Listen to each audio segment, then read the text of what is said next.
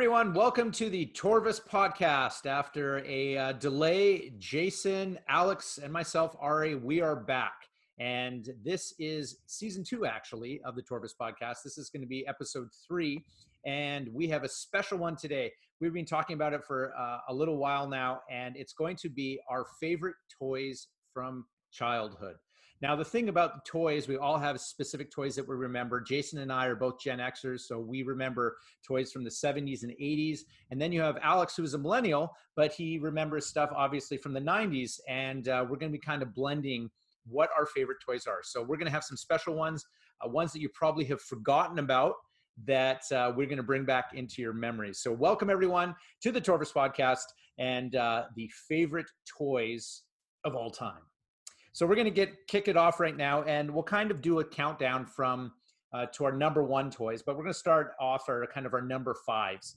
So we're going to start off with Alex, and uh, Alex introduced us to a toy that Jason and I really didn't know about. So it's his number five, and go ahead, buddy.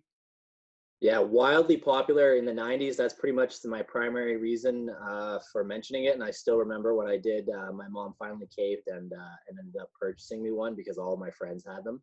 Uh, but I'm talking about uh, Tamagotchi, uh, which is a little handheld virtual pet. It's about this big in size, sort of an egg shape. Initially, they came out with some other shaped ones as it became more popular uh, built-in little keychain hanger, uh, so you could put it on your keys, I guess. And essentially, it was just a little sort of uh, Pokemon, like little. There were little rabbits or different uh, types of little pocket monsters that you just had to kind of. There was three buttons, and you had to be responsible for feeding them and exercising them and giving them water.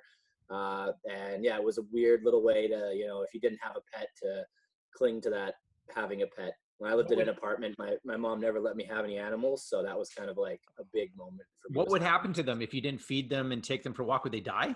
They got sick. They never died. It was it wasn't. Uh, they never really traumatized the kids. Oh, my thing died. Yeah, like you had to clean up the poo and stuff, and uh, you know, they're it would become uh, messy, and they they looked quite lethargic. Like they did look like they did become ill from my memory, but I you, I don't think you could uh, kill them as far mm. as I remember. I think maybe later they had ones that they would, there was ways to have them lay eggs.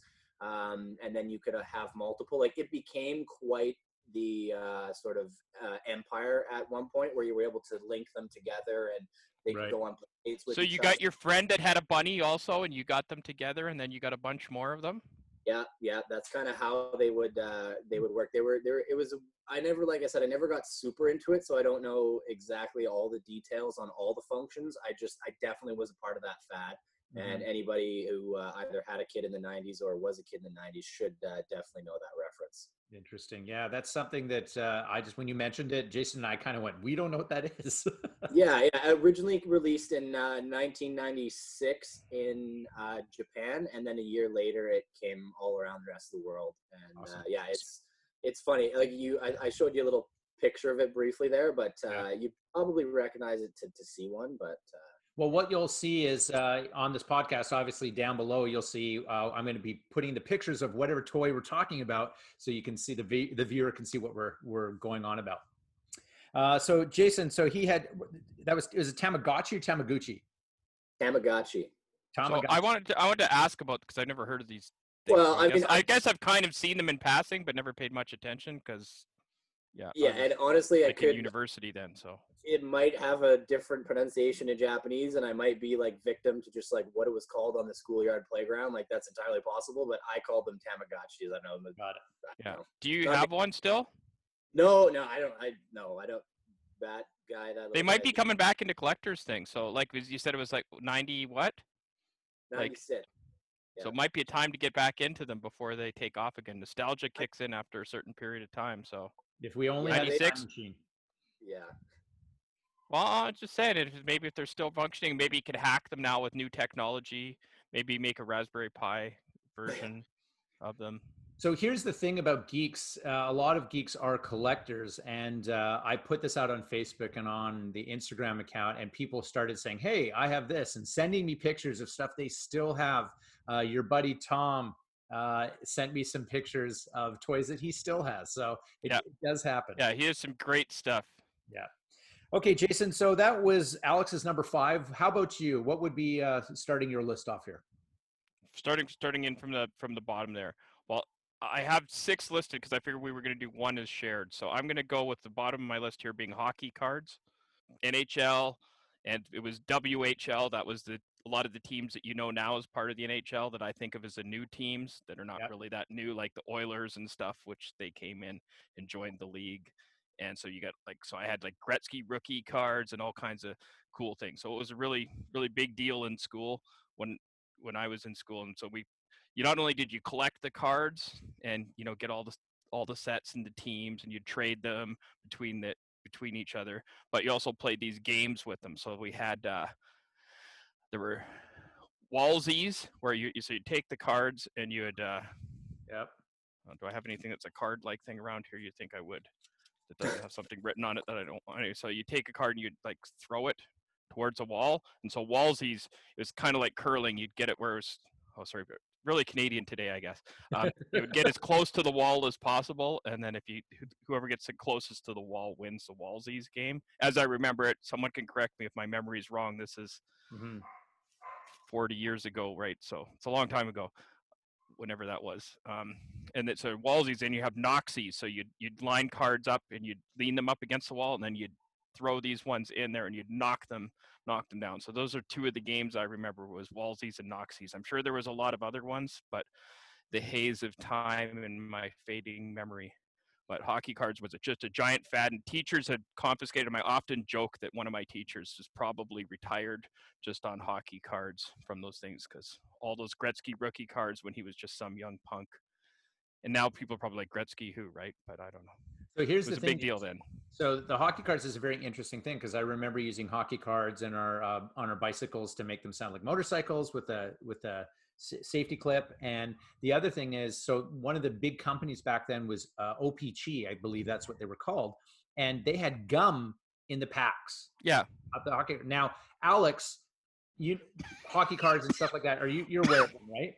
I I know of them, uh, but I never, uh, you know, my only experience is through the auction house. They came in quite a bit, Right. uh, so we we got to see them. But uh, yeah, no, not really something that was popular amongst my. So friends. were they worth anything in the auction house? Like, do people still go No, they're the right ones are definitely worth something, but we would get in entire collections that people had, and we'd have one of our head auctioneers go through it, and Yeah. he would know what to look for, and we'd sell like a person. It's kind of sad, like if somebody passed on and their kids didn't want all their cards, we could have an entire person's collection of like you know it would be like what our magic cards are, just like boxes and boxes of these things, probably like five or six of those big case white boxes Mhm. Yeah. sell maybe a hundred bucks, right? Like it, it, it, you just you have to know the specific one, I think, to have value because uh, I think playing cards uh, just kind of became really saturated after that initial fad. Yeah. Um, and then you know, uh, I think like I'm. How did you get your first hockey cards? Did they come in like foil packs or what? How? Uh, what- it was packs. I don't think things were foil back then. Foil they was were, like a they were plastic, and you could pick them up at convenience stores. Uh, were everywhere. 7-Eleven. And again, Alex, they had they had pieces of gum in them, these little stale uh, pink pieces of gum. So the hockey cards would smell like bubble gum. oh, okay. So that's like picking up like a, a Pokemon or a Magic the Gathering pack and having gum in them. You know, it's, It's so weird. Right? Yeah. Well, what- what happens if it gets like too hot too? If the truck driving them over gets really hot, did your gum ever like melt into your card? Like, no, because this gum was disgusting. It was made out of plastic. Yeah. I don't know oh, what that those. Yeah. But they were right by the till. There was like a box of them right there, and any convenience store you'd go in. This was when 7-Eleven actually meant seven to eleven. You know. Yeah. what one thing that I hadn't thought about um, that I'm now going to mention because it ties into the hockey things because my dad had a tabletop hockey game. Oh yeah. uh, little metal figures that I believe you had to mail away for certain teams because it was uh, only of the original teams. Mhm. Um, and I remember playing that quite a bit with him. You know, where you you'd have to twist them. yeah. Yeah. It had little- the sticks where you could do it like the law. You pull them out and back and turn them Yeah. around. They had those rails that they went on. Oh yeah, those that was great. and yeah, and played a and lot of that. the little ball, the little metal bearing that had the sort of uh, Plastic around it. Yep, exactly. Yeah. Yeah. So I definitely spent a lot of time with that. That's kind of the closest to the hockey I ever got as That a kid. was fun. But Yeah, Yeah. that's a great one. Yeah, hockey cards. That's so when we're thinking about toys from the 80s and the 70s and the 90s or whenever whenever you were born, toys kind of range, right? Everyone thinks, oh, like Tonka toys or something like that. It doesn't have to be. It's kind of what we remember as being fun and stuff that we've we played with or friends of ours had. There's always that toy that a friend had that we went over to their house because their parents bought it for that kid and unfortunately we never had it. So that happens. And one of those toys for my number 5 list is Big Wheel and the Green Machine. I Yeah. never I never owned it, but uh, What? no, I never did. But people in my neighborhood had it. And the thing about the big wheel, which is awesome, it's really forward thinking. You got to think that the big wheel came out in the late 70s, and essentially it's a it's a tricycle. It's three plastic. It's three wheels. They're all plastic. You sit on it. You, you your legs are going, and you're steering it like this. And now those bikes are commonplace when you see people on bike paths and things like that. But you could ride around on this thing, and it had a little e brake that you could pull, and it would do a 180 and a fishtail. So I really love the big wheel. A great toy, and unfortunately, I never had it. But uh, it actually spawned its own like cult following of people that would build their own. This is adults that would build their own, and they and they would put different uh, materials uh, on- on the wheels on the back too to help them slide and do things. I can't remember what it's called, but it's like its whole sport now because of that. So that's pretty pretty crazy. Yeah, I definitely. it's probably people grew up, yeah, and they So I, I remember when we used to go over. It. So my buddy uh, who just lived a few doors down, Tim Hardy, uh, he had one, and they had the big plastic wheels on on the back, and they used to get worn down because they're plastic. They were hard plastic. So when you'd skid, they started to to really start to fray. And the problem is, is if you keep skidding on the same place, they turn round into kind of a square. And uh, they were they were awesome. They, they shouldn't have been called Big Wheel or Green Machine. They should be called Death Machines because the things that we would do in the 70s and 80s on these things it's like hey rob go down go down the hill and it's like sure let's do it and you're going down this hill and the grade is like this right and or you get your little brother to do it or something. Like, hey, go do it if you want to be cool. Go do this thing. You go first. yeah it's amazing that any of us made it out alive to be honest so there we go big wheel and green machine that would be my number five Definitely. So alex now we're moving on to number four what do you got Well, yeah, again, uh, 90s kid. I'm, I'm kind of get, getting these out of the way first, but uh, for me, it would have to be the uh, the Game Boy Color that I got. Um, when Game Boy Color first came out in uh, North America in 1998, so I was five years old, uh, and I remember uh, opening it up on Christmas and not really knowing what it was. Um, yeah, I hadn't really had any introduction to video games prior to that point. Um, and for those that don't know, the the Game Boy Color was uh, Nintendo's um, handheld uh, portable uh, gaming device. Uh, the Color was the second edition. There was an original just Game Boy that came out a couple years before that. This is Uh, new and improved now with color. now with color If you combine the Game Boy and the Game Boy Color, they are third in sales uh, for any video game system of all time. Oh, uh, right now. Uh, still hold that hold uh, the third spot record there, um, and it was such a huge trend for all of my friends. Like we would, I remember we'd go to school and it became an issue. The teacher would have to talk about us having our Game Boys. We would all sit around on recess, just in a circle, playing whatever Pokemon or um, you know uh, Kirby, uh, like all kinds of different Nintendo games. Um, and uh, the, the most interesting thing though was the Game Boy Color didn't have a backlight feature, so it wasn't just uh, like monochromatic anymore in terms of the pixels. There was color to it, but you still had to have an adequate amount of lighting, which is just funny now that I think back to a time in my life when I had to have a screen that wasn't backlit. Right. And uh, came out with little adapters and things you could hook onto them, and they would have lights that all would shine down so you could see what you were doing. And um, there was no uh, like rumble packs built into the games, but every once in a while you'd have a game cartridge that came with its own rumble pack. So the game What's a rumble pack? So the game, so the you know when you're playing a video game that now, vibrate? controller will vibrate or it's part of the Okay. to bring you in. So this is when they were first coming out with that technology, and on the portable handheld, uh, you know, uh, Game Boy, there wasn't any rumble things built into it.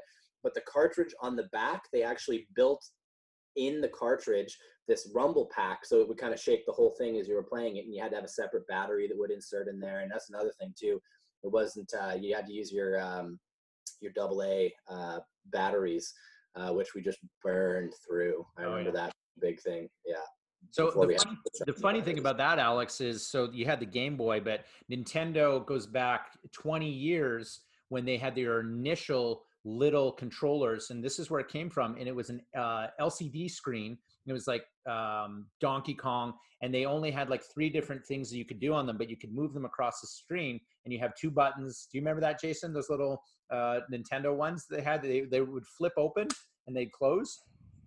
Mm, Nintendo's too young for me. It's like that's yeah. Well, no, that would have been in the late 70s. I know, but I yeah, but I was.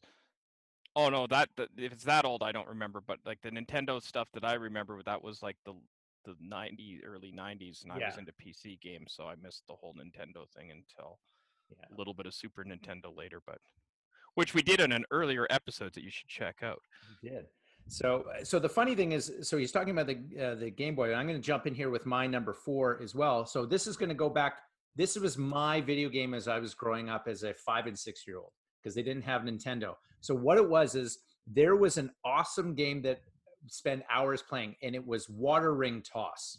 And what Water Ring Toss was was the thing about this tall. You'd fill it with water, and you'd have these two buttons that would push uh, air, and these rings would float up and you try to f- get the rings where they fall on top of this thing. That was called water ring toss. Jason, do you remember? It was a video game. no, it was a it was a just a little thing. It was like the size of a book. And I'm going to put the picture down below, but it had you actually had to fill it with water and just push air so these rings would go up and float. You try to Oh, so like a little fish tank, and you, you the air would push the things up in it. yeah. And Oh, i don't know so but late, later versions were self-contained and they had like whatever leveling liquid is in levels right and you would push the buttons and then the, the air pockets would bubble up and you'd have to try and set them into the little uh, kind of like a ring toss game Uh-huh. but yeah Okay, yeah. So they're kind of like pinball, but vertical liquid. Yeah. thing, yeah, So water ring down. toss. That was that was my Game Boy Color back uh, in the 70s. cool Okay, Jason. That's old. your- That's o- that's old school. I know. What's your number four, my friend? Okay, well, you would talk about old school. I'm Hot Wheels, little uh, little car things, Good. Yep. and I was really into them for a while. I don't have any of them anymore. It's been a long, long time, and Yeah. it'll tie into some of the future things I'm going to mention here. But but yeah, I had tons of Hot Wheel things and other uh, whatever brands that still were the same, roughly the same size. Matchbox. Matchbox, maybe that's what some of the other ones were. It's like I said, it's so long ago, but I just remember having tons of these cars and uh, Did you have the stuff. track? Did you have the tracks in the Hot Wheels that would go down in the loops and stuff? no, I played with mine mainly outside. Okay. Cars, I- cars were ca- cars were an outside thing, Yeah. So that's where I did those, and I'll get to where I played with them. But I also had car car related. I'm not a car guy. I'm probably the most non-car guy of anyone that anyone knows, but um, not as and I'm not, not anti-car, like not one of that kind of level of thing. Just not that interested in cars anymore. But there was also a buddy of mine had had a bigger they had a big giant rec room in their basement. They had these other cars that they were you put them on this electric track. It was a black track and it had these kind of like rails on it, and the cars went on there. And somehow they were electric powered, and you had these little controls that you could move them faster and slower with. And there was different kind of cars you could put it. You could build the track, but you needed a big room. And I never had those myself, so I only vaguely remember. But it was a nice treat going over there. And So I'm going to jump in here, and I know this is going off the Hot Wheels, but what you're talking about are called slot cars. And slot cars, there was a company named Tyco, and Tyco would make these, and you could buy all these different types of cars, and they had little motors in them, and the cars would fit on the track, and they'd have a little metal thing that would fit in a groove, and that would yeah, the have groove, the yeah. electricity running around it, and that's what would kind of like model trains but for the Yeah. for the 70s 80s instead of instead of the 50s 60s amazing. Uh, my buddy Rob Riley, uh, he had them. I remember going to his house, and they were awesome. And you could get so many different cars, and they were just really cool looking. So that's a great. what, what later became really neat about those is that uh, depending on the different cars that you were able to come out with, and the more uh, sort of, uh, I guess, portable or uh, customizable the tracks became with their pieces, Uh, Mhm. I had a set that had, uh, you know, kind of just your average starter kit, but it was cool because you could do the traditional sort of donut shaped ring, or you could take the longer pieces out and make it a smaller circle, or do a longer track with curves in it. As we got more, uh, Yeah, figure eights. They had some of those ones where you do the loop where it go really fast and and and and they designed them in a way that they the cars the you know they would have wider heavier cars that would stay on the track better for so they would be like more beginner level ones and then there were the smaller lighter cars.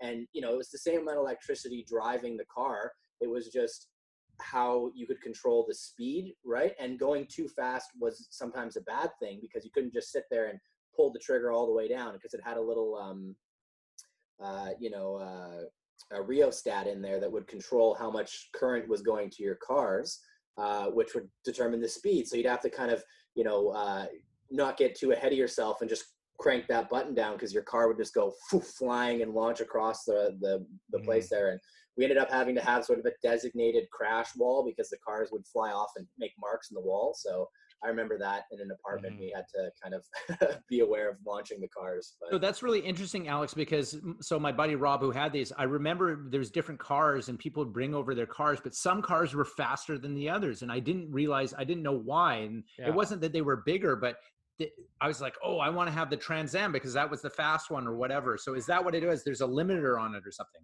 So, well, depending on like when you pull the trigger, right? When you, it- depending on how the system is, like there's so many different ways that they do it, but essentially that's what your trigger is, is that it's going to control how much current your car gets by squeeze. uh, Obviously, when you squeeze it all the way down, that's the full speed, and then having it fully released is nothing. And then that the motor's still in the car, so the car can have its own different motor sizes, which would affect that. Um, but then as well, too, what I found was the the wider the car was and the lower that it was, the better it was at staying in that groove, as opposed to the smaller, Mm. skinnier cars or the more top heavy ones. They were the ones that would fly off on the corners. Um, but you know, I, I wasn't like super into it. I had my own little set that I loved to play with and have my friends over. Um, but it's uh, it's quite the like almost like model trains are right. Like there's people who get way into it and uh, they have full NASCAR tracks and they set up stands with little models and everything in there. So there's some Yeah. pretty extreme uh, slot car out there for sure. So, Jason, you were talking about the Hot Wheels and you say you never played with them inside. I think this is going to be a great lead. well, not not into- not that I never played with them. I know, but I think this But- is a great lead into another toy, which we talked about. So why don't you talk about your next one? Okay, so my number three, which because I thought I was going to be going in the opposite order. Um, my number three is sandbox slash dirt pile slash brick pile. Some of the best toys are free, so it was awesome. You had a sandbox, and you could build anything you want with sand. It could be dry sand, you build certain things. Certain amount of wet sand, you build things. You could build sand castles. You can build hills. So your Hot Wheels by themselves are like fine, they're cars, but a car by itself just going around on a flat flat thing on your floor inside that's boring but when you could build a whole town and hills and stuff to go around and you so you're building your own track with in the sandbox where the cars can go and stuff and, and of course then you got your construction your construction your tonka things and stuff which build the town first and then the hot wheels ones come in and do it. So it was like sort of sim city before sim city um, kind of thing where you'd build that and then there was a dirt pile that got in and i'll get to one of the other later things where the brick pile comes in with the dirt pile but the sandbox was more closely related to the hot wheel tonka vehicle like things was building building cities out of out of them and roads t- for the cars to be on I Alex, used I used, you have that? I have- used to love the uh, the sandbox when I was uh, younger, but I actually have a funny story about being uh, my mom kind of banned me from the sandbox. Uh, I believe I was either in grade one or two, and uh, got out there. Uh, this was in my after school care, so after school I was uh, there was a little daycare sort of associated with it, and we go out back to where the uh, the long jump um, uh, sandbox was. And uh, I decided that it would be really fun to be buried. So all my friends and I, we dug the whole thing out. like, like the entire sandbox, we almost dug the whole thing out, had all the sand pushed up onto the grass. And then I got in there, and then they buried me in it, uh, which was awesome. Um, and except when I got out afterwards, I noticed that I had like literally thousands of little red bites all over me. I don't know. if yeah from like, those little sand bug things whatever those were that whatever crawled it was, they were thriving and they were really pissed off that we dug up their nest, I guess, and then I buried myself. But Uh, so I got eaten alive, and my mom was pretty pissed off about that. I thought it was hilarious, but yeah, I was kind of banned from sandboxes. So yeah, that's a fun Wow. memory. That's crazy. So do you ever bury get buried when you go to the beach now? No, or are you I, adverse to that yeah. now? I, I never really thought about it, but yeah, I, I don't really like sign up to get buried in things anymore. I, that's probably that. Yeah. So do you avoid beaches? Do you like not like sand now? I, I don't mind the sand. I just uh, yeah, I just So there's no lasting psychological scarring from this this, Wow. well this being maybe like eaten alive thing. yeah, maybe maybe in there somewhere. So I think every kid probably has a sandbox story or a, a thing like that. So my story about having kind of like a, a dirt pile, we used to have something called the dirt place on my road. I was telling Jason about this, and it was basically an undeveloped lot, and we would walk down with our cars or whatever, and um, so you know, you know, on the street you have your your childhood friends there. So we had we had Rob and we had Tim and and then we had. Uh, Doug and the other Rob. And I just remember this vividly as us playing there because it was like it had clay there, which was really cool that you could play with. And Yeah. Yeah, because clay is better because it, it holds together. It's like super sand. yeah, and but we were kind of crazy. So we we would do things again. I made it out of the 80s alive. We would get like gasoline and like pour gasoline and light it on fire and be like, look at the truck going through the fire. Like dumb shit. Totally dumb shit, but uh super super fun. So yeah, I remember the dirt place vividly. And I was super sad when they developed a house on it because it took away this massive Took away one of your best play toys. amazing, right? And all gone. So there you go. Crazy. Uh, okay, so Alex, that he had the sand sandbox and the dirt po- pile for his kind of number three. Uh, what's your number three, my friend? Uh, I went with uh, Hungry Hungry Hippos. Definitely one of my favorite. I guess it's a board game. Um, I definitely, growing up, was not into board games, which I very much changed. Um, but that was one of my uh, favorite games for sure. I, I don't- probably just because I love to smash the hippos and they were eating stuff. It, I think it such a- counts as a toy. It's active enough that it's more toy-like in a way than, a, Sure. than a game. It's and it was so simple and yet somehow it was definitely captivated uh, me for hours for sure playing with my friends so i definitely uh, one of my top games for sure So, Alex, this is the one of the things we talk about toys, and when uh, this is something I want to hear from the listening audience is what makes a toy. Now, is a board game a toy? Is Hungry Hungry Hungry Hippos a toy? It's active, as Jason just said. So, I think that anything that captures the imagination of a child can be considered a toy. Geez, we just talked about dirt and sand, so why can't Hungry Hungry Hippos be a toy, right? well that's how like toys honestly that's how they started right was like rocks and sticks and Yeah. you know anything you could use your imagination to create a scene with um you know uh, you play with it and you're sticks whatever right Interesting. So yeah, I guess I would make that a pass for sure. Hungry Hungry Hippos. Yep. Um, now my number three, I, I have a long list here, but one that I'm going to throw in is uh, again from the probably late 70s, uh, early 80s, and this has a two-part story to it. Fisher Price used to make uh, a ton of toys, but one that I really liked that they came out with was called the medical kit. And it was basically a kit that you would open and it had a stethoscope and had like something to test your reflexes um, oh yeah yeah. it had like a fake syringe that you know would have this little thing that would turn red and, and it not had red. the it had the blood the thing Yeah. you'd put on the and uh Yeah. your blood pressure so it was awesome. I loved it. And like what young kid doesn't want to play doctor with you? Know so it was awesome. Uh so that's i really remember that but the problem is is as kids those pieces you know it's like hey i you're missing a piece right? 'Cause kids lose stuff all the time. And eventually by i don't know month three or month four there's like three items left and there's supposed to be nine right? Yeah. Yeah. Yeah. Mhm. so It's one of Alex, those things with, with any kind of kit or something like that. Like I had a one for tools. Like I had a little Yeah. construction. It's like, where'd the hammer go? I have no idea. We moved. We moved now, and then you're listing more pieces. Like whatever, right? So those those kind of things. They're they're great toys, but yeah, eventually they slowly uh, just get lost piece by piece. Yeah, and it'd be Yeah. very interesting to see because Fisher Price has again a ton of toys, and the price on some of these today as collectors' items are we're not talking hundreds, we're talking like they can be in the thousands. It's nuts. Yeah.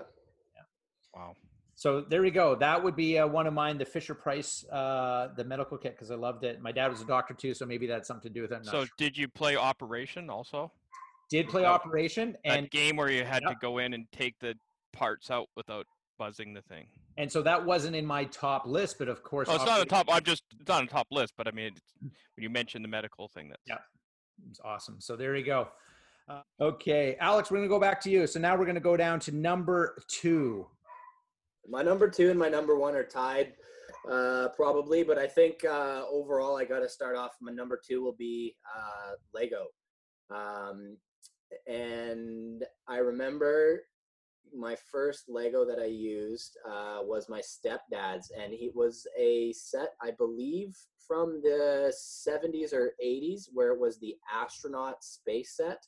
was it the Um, gray one, the nice gray ones with the white guys and red guys and Yes. Yep. Yeah. Exactly that. And and their helmets, there was no visor or anything. You you could slip a little helmet on, but it just had the cutout around their eyes. Um, Yep. Very like base level uh, Lego back to you know where you got kind of the the two block and then the six. I'm the, talking about the number of uh, prongs on it. Um, yeah. What a what an incredible toy. I think overall my time spent with any toy is it Lego wins out for sure. Um, just because of the versatility or the different sets that I got. Again, I was huge into Star Wars as a kid, so uh, I'd say that you know 60% of my Lego was all specifically Star Wars themed. I had the Millennium Falcon, I had the Snow Speeder, I had the AT-AT. My little brother actually just finished building the Death Star uh, like last year. He got he got the Death Star, so wow. Kind of But not at mini not at minifig scale. No, uh, at, at the yeah, no, not not not real life. I can uh, see it over there. Yeah. Yeah, but it's That's uh, not a hill. That's a minifig Death Star. what an impressive uh, impressive empire. I actually did a little research on uh, on Lego and kind of how it, but uh, it all started. So in 1895 was just when it was the wood shop, and then in 1932, uh, that's when they sort of started coming up with the concept of the blocks, the building blocks that would connect. And initially, it was just sort of uh, the top blocks that were cut out on the top of them so that they could stack and not move laterally. Um, it wasn't until uh, later that they started cutting out the bottoms of the pieces too, so that you could get that sort of that locking action. Yeah. And again, uh, primarily wood, sometimes metal. Um, and then if we move forward, uh, back in uh, 1939 was when they started uh, getting their patent for the interlocking plastic bricks, which is really that's to me like you know you can look back on this and say when did Lego get started? To me, that's kind of the when that first piece actually started coming out in the design stage. That to me is when Lego was born, in my own personal opinion. Uh, but then in 1960, they abandoned all of the wood and metal and moved completely to a plastic base and really like committed to that brand Lego and specifically stuck with that. There's a bit of a rift in the company actually, where um, some of the toy makers that were all about the wood and metal toys actually left Lego and went off to build their own uh, toy company. So, Uh, Alex, let me jump in here. So, uh, if I remember correctly, it was in 1939 that they started moving to plastic because metal was becoming very. Um, they were using it for the war effort for World War II, Yeah. right? Yep. Yeah. Yep, and uh, and that and after that is when they just they had kind of that option to get because a lot of it was wood too primarily, Mm. uh, right? So it was kind of that debate in their mind as to you know what how are we going to move forward here, and uh, I guess the plastic just uh, you know seem to be they I think it was in 1939 as well or uh, ni- 19 right around there, but uh, early 40s, late 30s uh, is when they got their first injection, like plastic injection uh, machines that they could actually, when they make each mold, sort of start to um, mass produce uh, Lego as as a concept. Yep. Um, and I mean, now you can go to Lego stores nowadays, and you can just see the. It looks like a grocery store. You're walking through there in the aisles with the bulk bins, all the different shapes and sizes and custom pieces and uh, figurines and just what a crazy empire. So the interesting thing about Lego, uh, have you ever seen the the show on Netflix about the toys that made us with Lego before? I, I know I didn't see that. No. Okay, you need to see it because it kind of touches upon the things you're talking about. And I remember watching in there. So Lego has almost gone bankrupt uh, several times, and one of the things that brought them back from bankruptcy was when they got the license for Star Wars. Right. So it Yeah, was kids like you. You kept Lego going. Thank you. You. yeah, yeah, probably. Because they didn't. Ha- yeah, they didn't have Lego Star Wars. Yeah, so uh, Lego obviously a huge one, and that actually kind of ties in with Jason's. I'm going to say his number one. Uh, my number one. Yeah. You got to show it, dude. Okay. So I'm gonna skip my number two and go to my number one because my number one is Lego. Oh, here we go. Okay, so I still have some of my Lego, and my Lego stuff is from the 70s. So I like the medieval and the science fiction stuff, which is why I'm such a fantasy science fiction geek to this day, because that's what all still still runs me. So this is original. What you're about to show, huh? This is original, and a good friend of mine got me a replacement of this. So this is not my original one, but this is the same model that I oh, had. Oh, that's So awesome. yellow yellow Lego castle with minifigs. Nice. Wow. Love it. And it's funny because it's uh, over the years the the bricks got more uh, they got smaller, more angles. You could do more things with them. I mean, that's Just lost pretty, a guard.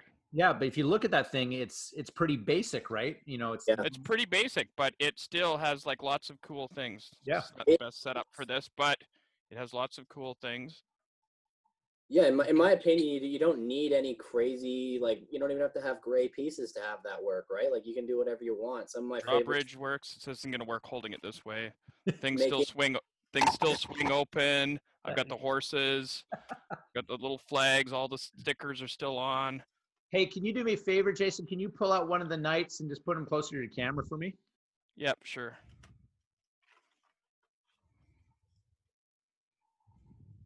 And Alex, the crazy thing is, is they spawned uh, cartoons like Lego cartoons, right? Yeah, I was going to talk about the movie franchise. It's it is really an empire Awesome. now that they built. Um, with the Lego movies, and I, I don't know if you've have you seen the Lego movie. There's there's a, there's a bunch of them now, but have you seen like the Lego movie, the first not No, not the first actually, I never have, and I I know about it. I just I never have. it's it's it's really well done actually and it, it's uh yeah with uh the one i'm referring to i think it was just called the lego movie uh with um will ferrell plays the dad and just what a what an amazing story and just such a funny concept too because it was always a toy i think that interacted the most with my other toys as well so if Hmm. i had like a plastic dinosaur or uh, something else what, whatever that would be i would interact it with my lego world lego was kind of that uh, limitless, uh, whatever scenery I needed to make or whatever setting Yeah. I needed to, I would create the setting and then fill it with my toys. Um, you know, I'll, I'll talk about my what I said was my favorite toy uh, and how Yeah. much they interacted with my Lego uh, sets. Um, and what, what what a fun toy too that you can as you build it, you can smash it, you can break it apart, and it's pretty indestructible. Like uh, you know, I very rarely ever broke any of my Lego. I think the Lego actually did more breaking of me. You know, when you're cleaning up and you forget that one piece Yeah. and you're Step it Step on that. Oh my god! Yeah. Some of the most painful stuff ever. They're But Lego, made- Lego was amazing. It's it's not just the toy itself, but it's a changing of an entire mindset. Like Lego sh- totally shifted way of thinking, like modular thinking. Mhm. It's Yep. Lego is the ultimate toy because the problem with modern toys and even modern Lego, too many things are pre-built that you want to get something so okay, you just get it, you buy it off the rack, it's the way it is. You don't have to do stuff with it. You had to use your imagination. Yes, you came with instructions so you could build the castle the way it is here, but that was just the start. But then from there, then you would take that and you take the piece and you're like, oh my God, I've got more Lego pieces. I'm going to build a bigger castle. My castle's going to go like this. I'm going to get these different colors of pieces and do this in there. It was, it, and then you're like, oh, but I want to build this other thing with it. It was the creativity of being able to do it and just take these little chunks, whether they're a one thing chunk or two thing chunk or three or whatever it was, and you'd start thinking about how to build things up. And then that just changed my whole way of thinking about everything. It's like, how do you get things to be modular where this part plus this part plus this part equals something else? And you understand anything, you break it down to its parts, and then you can build new things. take an idea, break it down to its parts, build new things. But if you if you just have everything pre-packaged for you, you miss out on on so much that I think for training kids to think for themselves, Lego is a tremendous tool for freedom of thought, creativity, all kinds of and also of things. to follow instructions though too, right? Like it, it does Yeah. definitely a lot of like, hey, yeah, you can mess around with it and do what you want, but you better not forget step six, otherwise you're, you know, Well, right, but what, that's when you're learning. That's the beginner one. Is the beginner thing is you follow the instructions, you learn how to go. But that's life, right? You follow the things. You know, we get into the shuhari thing if we were doing martial arts, but it's like you could go into where you follow the instructions, you do it the way it's supposed to be done, you learn the way it is, and then later on, then you know how the system. You know, by doing by following the rules, you learn how the system works. Then you can apply the system to build what you want, and then your creativity comes in, and then it explodes. If all you do is follow the rules and build what's there, you're missing so much of the fun of the toy and so much of the fun of life. So Yeah. there's so many different Lego sets, guys, and and uh, different things that came out over the years. And I spent hours playing Lego as well. Uh, one of my fondest memories I have is when we used to go traveling, or I was a little kid, and say we are going on a plane somewhere. For some reason, gift shops and, and airports seem to have the like the small Lego, like, hey, we're gonna you can build a little motorcycle. And I just remember, you know, my mom buying me one of those, and it just it would keep me occupied. But it was neat Yeah. because it would just be, and then you could take that and put it to into the medieval set, or it didn't matter. The Right? other thing, yeah, I can lower my drawbridge. I can drive the motorbike on the drawbridge. Exactly. Yeah. little horses there, right? I can get another thing that's got wings. You can take your your plastic dinosaurs. They can come and invade your Hot Wheels town like Godzilla and eat things, and then they can smash through the wall of your Lego castle, and the wall gets broken apart. But then you can put the wall back together. Your toy's not broken, like you're saying. They're hard to break, but they're also breakable at the same time. So you can smash them and put them back together. Yeah. It's wonderful. You can have castle ruins if you want to do the things. It's Another really important thing too is that Lego could be an entire like family activity. Like I've definitely played Lego with my parents before, uh, with my friends, their older brothers, younger brothers, older sisters, you, whatever you name it. Uh, a person is like capable of playing with Lego as long as they're not gonna choke on it at an infant stage, but three and up or whatever it is. See, that very, very interesting that you because this is actually going to go into my number two uh, pick. What you just said about choking on small pieces. Yeah. So he, here's the thing: toys have changed over the years, and we have to now be given instructions not to uh, eat toys, not to put plastic bags overhead, not to inject disinfectant into our bodies to cure COVID. I mean, it, it- these ridiculous things are coming out. However, in the 1970s and the 1980s, and, and prior to that, there were no instructions. Typically, there were kids that were pioneers that discovered what you're not supposed to do with everything. um, there is probably a hundred thousand uh, kids walking around in their mid forties with one eye right now because they're the reason that toys changed, right? Yeah. So one Yeah. of the one of the toys that I absolutely loved as a, as a kid in the late seventies and eighties was Battlestar Galactica toys, and Oh. they had the Viper and the Cylon Raider, and these Yeah. were amazing. Really cool toys, but the thing about them that was really neat is they had little missile ports that you could launch and they would actually come out and they'd fire.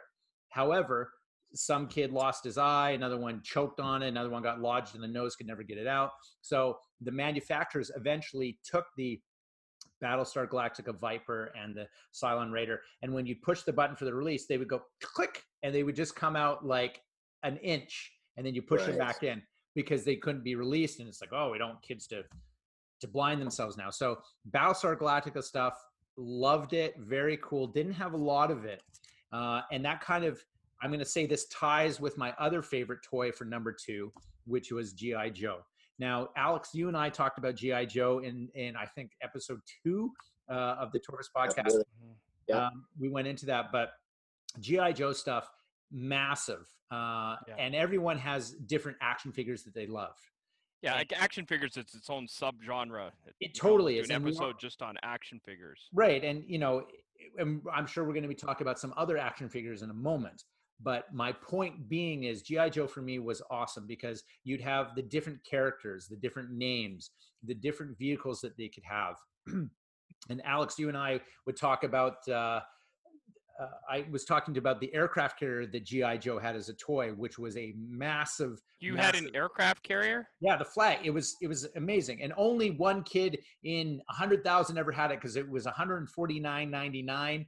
Uh, and most- Wow. yeah, and you- That's like a thousand dollars in now money. it's crazy. It's crazy. So I'm going to be putting the different pictures as I'm talking about GI Joe and having Snake Eyes and having uh, all, Oh, the, all the all the different um, toys on there. Amazing. So GI Joe definitely my huge one. I would spend hours in the dirt place with them, playing with them. So that's my number two. Loved it. Action figures, amazing.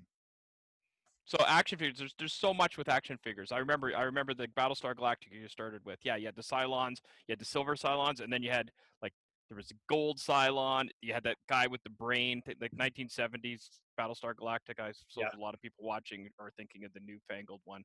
Cylons looked different back then. So, um, yeah, so they had the brain guys with the cloaks and and stuff, and then you had the, the you had the, the there was the action figure size ones, and then there was the little ones that you had like for the Vipers and the Yeah. Cylon Raiders with the ships that had the littler, smaller guys, smaller guys in them. I also there was also uh, Buck Rogers toys were in the same area, so you could Yeah. have them across. But the, and the Star Wars ones, like those, those Yeah. were like the, the hugest. And so much of the Star Wars thing, some of those characters. I mean, the reason Boba Fett is so became what he is is because of the action figure. Yeah. But it's and so many of those guys, the most obscure guys. Like, why do you know who IG88 is? Because of the action figure. It's not from the movie that you remember IG. It's like it's like boom because you had all these guys and you made all these. You start. It's like so many, so many Star Wars things. Whether it was like the the Hoth Ice Base or the Millennium Falcon.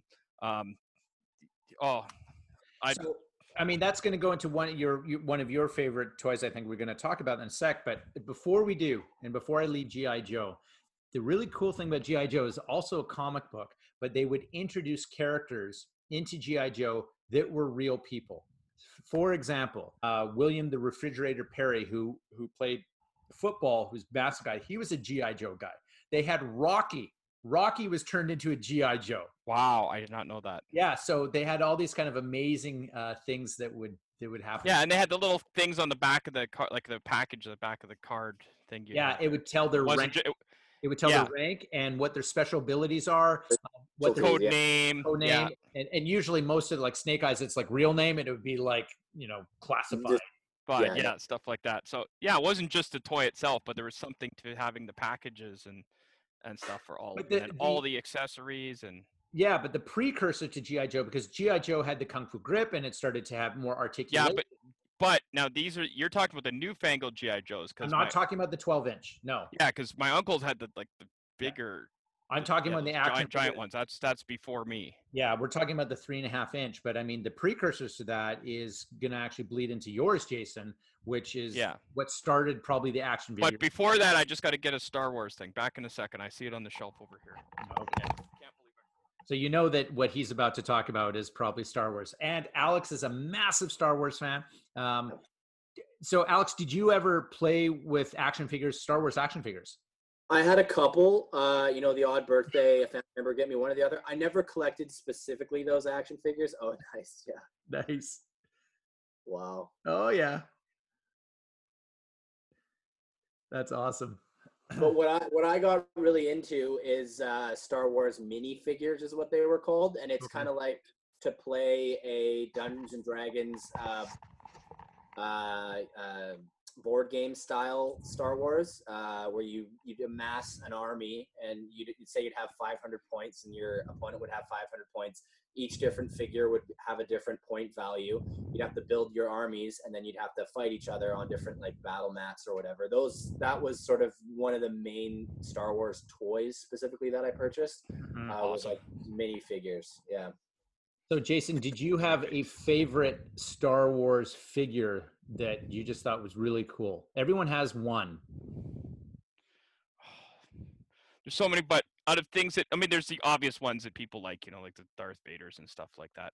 And you know, it was really great having Boba Fett with the slave thing and stuff. Yeah. But one guy that I thought looked really cool, that I'm gonna put this out there because because I don't remember what his name is and stuff, but he looked cool. Trivia time. this- Here it comes. There's like a silver robot guy with a kind of mouth thing that comes out like that, and I don't know what he is, but uh, he just looked really cool. So I ended up using him as like he's like an ultimate extra. He's not he's he's like the candy bar guy from Die from Hard. Die Hard in in my Star Wars things. He never was the main character, I know but he what was- you're talking about.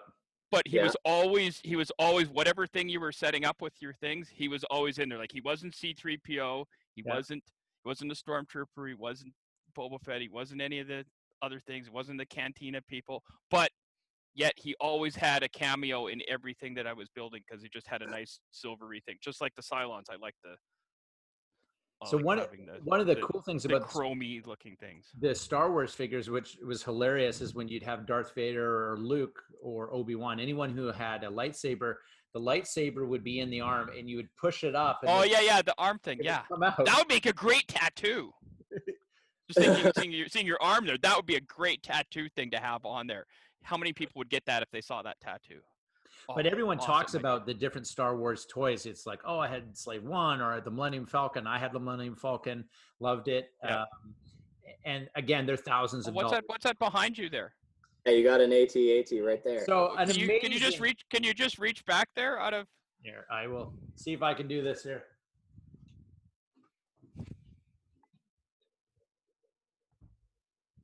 yeah. Yeah, love it. F, yeah. AT-AT is amazing. So, uh, that was such a cool toy too. That was huge. But there's so many, man. There's- Yeah, I- there's, I think so what- many. what Star Wars did really well is that you know when George Lucas was creating the movies, they the uh, you know the the partners and everything that he was with said, okay, well we'll take 100% of the movie sales and give you the rights to everything else. right. Like, hell yeah, let's do it. Like he believed that what he was creating was more than just a story or just a movie. Yeah. And so that was, I think, a big part of LucasArts' uh, growth and expansion was that was Yeah.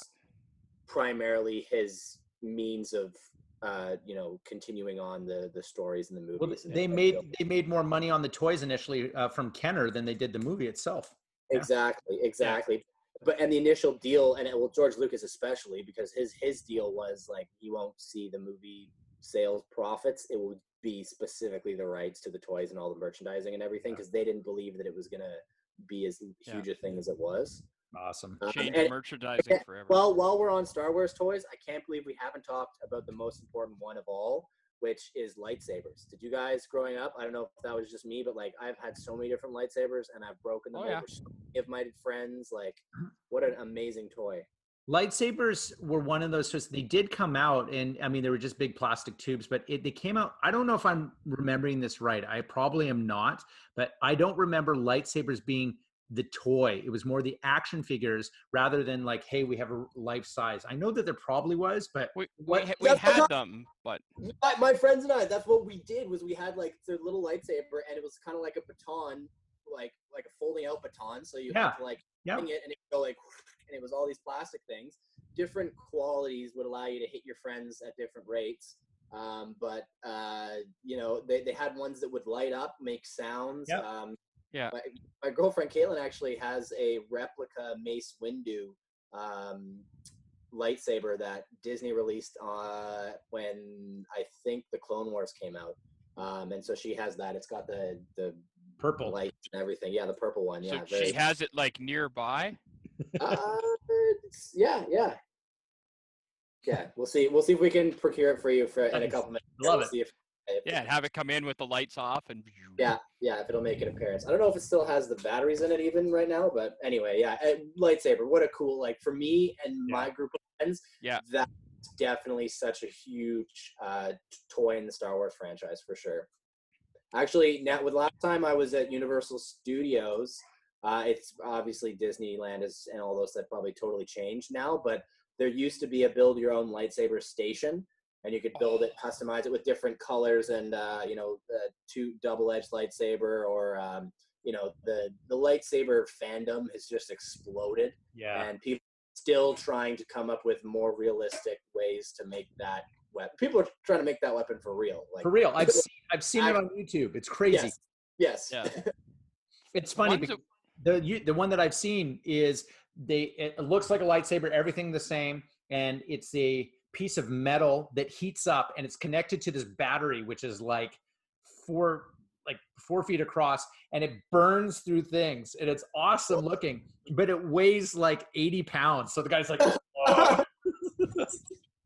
yeah, yeah, Yeah. yeah, So I'm definitely if I if I could have like one toy that like came to life, it'd probably be the lightsaber, just because that'd be such a cool thing to have. Good. Yeah. Well, we're gonna we're gonna move along from Star Wars, and now we're gonna kind of head into our kind of our number ones. Um, I know that Jason already talked about Lego and Lego Castle being his number one, so he's going to kind of have to switch it around. But My, we're talk- my number two will fit in it. So right. So what we'll do, we'll start with Alex now with his number one of his number one toy. My number one uh, is going to have to be uh, Army Men, specifically the little green plastic figures. Uh, if you've seen the movie Toy Story, think the the Toy Story guys. Yeah. Yeah, ex- all the different uh, positions. The guy with the bazooka, he's always kneeling, one knee up, one knee down. Yep. That was always my favorite guy. Um, you know, uh, my dad uh, started me off with a small set, and he brought home a because they just came in plastic bags from the dollar store when I got them. Yeah. Um, but what he did is he ripped open the plastic bag and he put it into um, a 50 cal ammo container. Cool. Uh, so Yep. all my army guys came in the. Eventually, I had to get like a big bin for them because they quickly yeah, go from that size. But that was my first army man experience, and I used to take it. I used to take that ammo container everywhere with me because it was an indestructible container with Mhm. a pretty indestructible toy. Like army guys are pretty good. Like Lego is definitely indestructible and hurts five times as much to step on, but army guys also did their own fair share of damage to my feet for sure. Yeah. Yeah. Um, well, they're not yeah, totally indestructible because you could take the take the matches and the flamethrower guy could Oh, melt yeah, the other guys, but Yeah, but gonna not that that ever happened. But Yeah, well, and that's the thing. Magnifying glasses, like I, you know, you would you would melt them or break them or do whatever. But uh, yeah, definitely a really uh, fun toy. And I built full battle scenes again, incorporating Lego. We're taking them to the beach, but I think just in terms of a toy that really kind of came around with me wherever, and um, you know, uh, I I got sets on them. They they came with little plastic bunkers um, Yeah. and tanks, helicopters uh, uh, you you name it, I, I probably had it, and I definitely uh, love to war game it out with those So for sure. it's funny that you say that, Alex. My favorite Army Man toy, and I don't know why, was like the uh, heavy machine. It was like the 50 cal machine, and the guy who would lay down. And Oh, I don't know yeah. why. That was my favorite Army Man. I don't know why, but that's funny. Yeah, and the great thing about that toy is it didn't have any moving parts. So it's No. one of those toys which the this was a moving part. yeah, it's the mind which the kid That's would that's the most important moving part of all these great toys. So it's creating this atmosphere and what's going on. It didn't have to be like a transformer, which we didn't even mention, you know, which were awesome, but it's just it was different. yeah. Yeah, we could probably get a guest on someday to talk about Transformers. So so Jason, you had Army Man on your list as well, right? Army Man was number two on my list, so Alex and I have the reverse opinion of hmm. number one and number two. It's so close. Yeah, Army Men. It was they, they were so cool. There were so many of them, and my favorite one though was the parachute guys, because Oh, there was Army Men, but they had the parachutes, and you you throw them up, oh, throw them up, and they'd come down. The parachute guys. It was like awesome. Threw and 'em off the balcony in my apartment. I did, you, I did all kind, and that's why like Army Men for me topped Lego is because I tended to do crazier shit with my Army Men than I did with my Lego. Yeah. Um, Lego in itself is more like building and self-contained. There's a lot of pieces, whereas the Army Men, like I'm sure I've lost hundreds of them, but they were so cheap and you know easy to fix. Yeah. And, uh, you know, I had one or two that were my favorites that I would like color on with crayon or like Marcus Helmet, like he's the captain or whatever, right? Like, Oh yeah, yeah. You get the things and you'd paint paint the things on. Yeah, they'd get different colored. A bunch of mine were painted with different colored uh, helmets Yeah. and little mark markings and stuff. I guess hierarchy and rank were important to me at some point for some Yeah. reason. I did a lot of that. And the favorite one is I ended up I don't know what I did, but I traded someone for this stuff. I, and it was it was like a it was a German like Maginot like fortress thing that it was like this I don't know how to describe it. Kind of like later with like the Grayskull Castle thing, but it was like this this plastic fortress that was this underground bunker thing with all these Nazi things, so that that my allies could come and attack it and stuff. That was cool. that was great. But then this is but then that was cool as again like just like the Lego, it's like the starter set. But then you're like, well that's okay, but I can do better than that because I got a freaking brick pile here. So I've got Yeah. bricks, cinder blocks, dirt, and sand.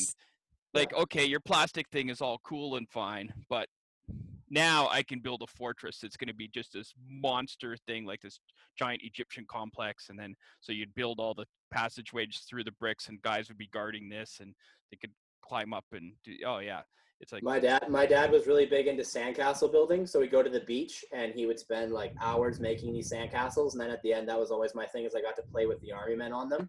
And you Yep. know that's fun is blowing up the the sandcastles with your army guys. So Yeah. definitely, definitely lost. And you can take you ever take like the elastics too, and then you got like the army menu, you set them up, and then Yeah, you take the shoot- elastics and Yeah. bang and shoot them and boom and, and, and Yeah. pick the pick the guys off and stuff. We had some great wars doing doing stuff Yeah. like that. It's absolutely amazing how like instantaneously you turn into a child when you start talking about toys, right? You, and your, Yeah. your memory goes back to there. And Army Men was one that I loved as well. Wasn't my number one, but did love it. So my number one is it's actually toss up. I have a number one, and then I have my ultimate, and that's what I have to do. I have to do it this way. So we've talked about different toys. Obviously, um, He-Man didn't make our list, uh, which is a great toy. Lots of toys. Transformers we didn't talk about. Love Transformers didn't talk about. We can name thousands. Yeah. But there was a there was a toy that I I don't know why I love so much, but it it fascinated me. And the toy was called Stompers. And what Stompers was was Stompers is- it was a little tr- truck like this with foam wheels that would fit one double A battery in it. And you turn it on and it would just go and it would just move. So it looked like Bigfoot, you know, like the big truck, that one. Okay. And that's that's really what it was. And they were called stompers. And I absolutely loved it because you could play outside, you could go through water, on mud. And again, they were oh, they were only about that big, but I loved the stomper thing. And they would come in like different truck, you can different ones. So that was my number one. And I don't know why. Uh, I think as a kid, because I went to a couple of those like monster truck uh, things and Bigfoot and Monster truck, truck, truck, truck, truck, truck, rah, rah, rah, rah, rah, rah, rah, rally. yeah, Yeah. so loved it. So Stompers was was a big one. Uh, pretty obscure. I don't think a lot of people remember it or know it, but that would be my number one. It is not my ultimate, but it is my number one. Very cool. So Nice. we have talked about different toys, and I think there's a, probably a couple others that we can have some honorable mentions. and so these will be just quick honorable mentions of toys that we remember from our childhood. A couple of my uh, honorable mentions are micro machines. Really love them. Very very small cars that would open up the trunk and the hood. It was kind of like Hot Wheels, but they were just on a, like a micro level. Loved micro machines. That was definitely up there. Uh, a toy that I really loved uh, which came out in the late 70s, 80s, was called Simon. And Simon was this game that you'd have several double D batteries in, and it would have different four different colored pads. And basically, it would go beep, Oh, that thing. have to- Okay. and it would go faster and faster, and you'd have to rely on the tone and your memory to get it correct. So, love Simon, great, great toy. Uh, Micro Machines, Simon, another one that was really, really uh, quite cool, which I it was educational, but speak and spell. I love speak and spell. Oh, It was um, it was just a neat thing from Texas Instruments, I remember, and it would just kind of help you with your spelling and things like that. So those are some of my honorable mentions. We uh, chatted for over an hour about uh, different toys, and we could go on and on. but On I am going to leave off with my ultimate toy, which I said that I was going to talk about, and this goes above my number one. And the reason it went above my number one is because Jason had already talked about is the most powerful thing in toy culture is your imagination. And this is one of the reasons that I think that we are attracted to role playing games. Now, we didn't mention Dungeons and Dragons per se, so this is kind of a crossover between the two.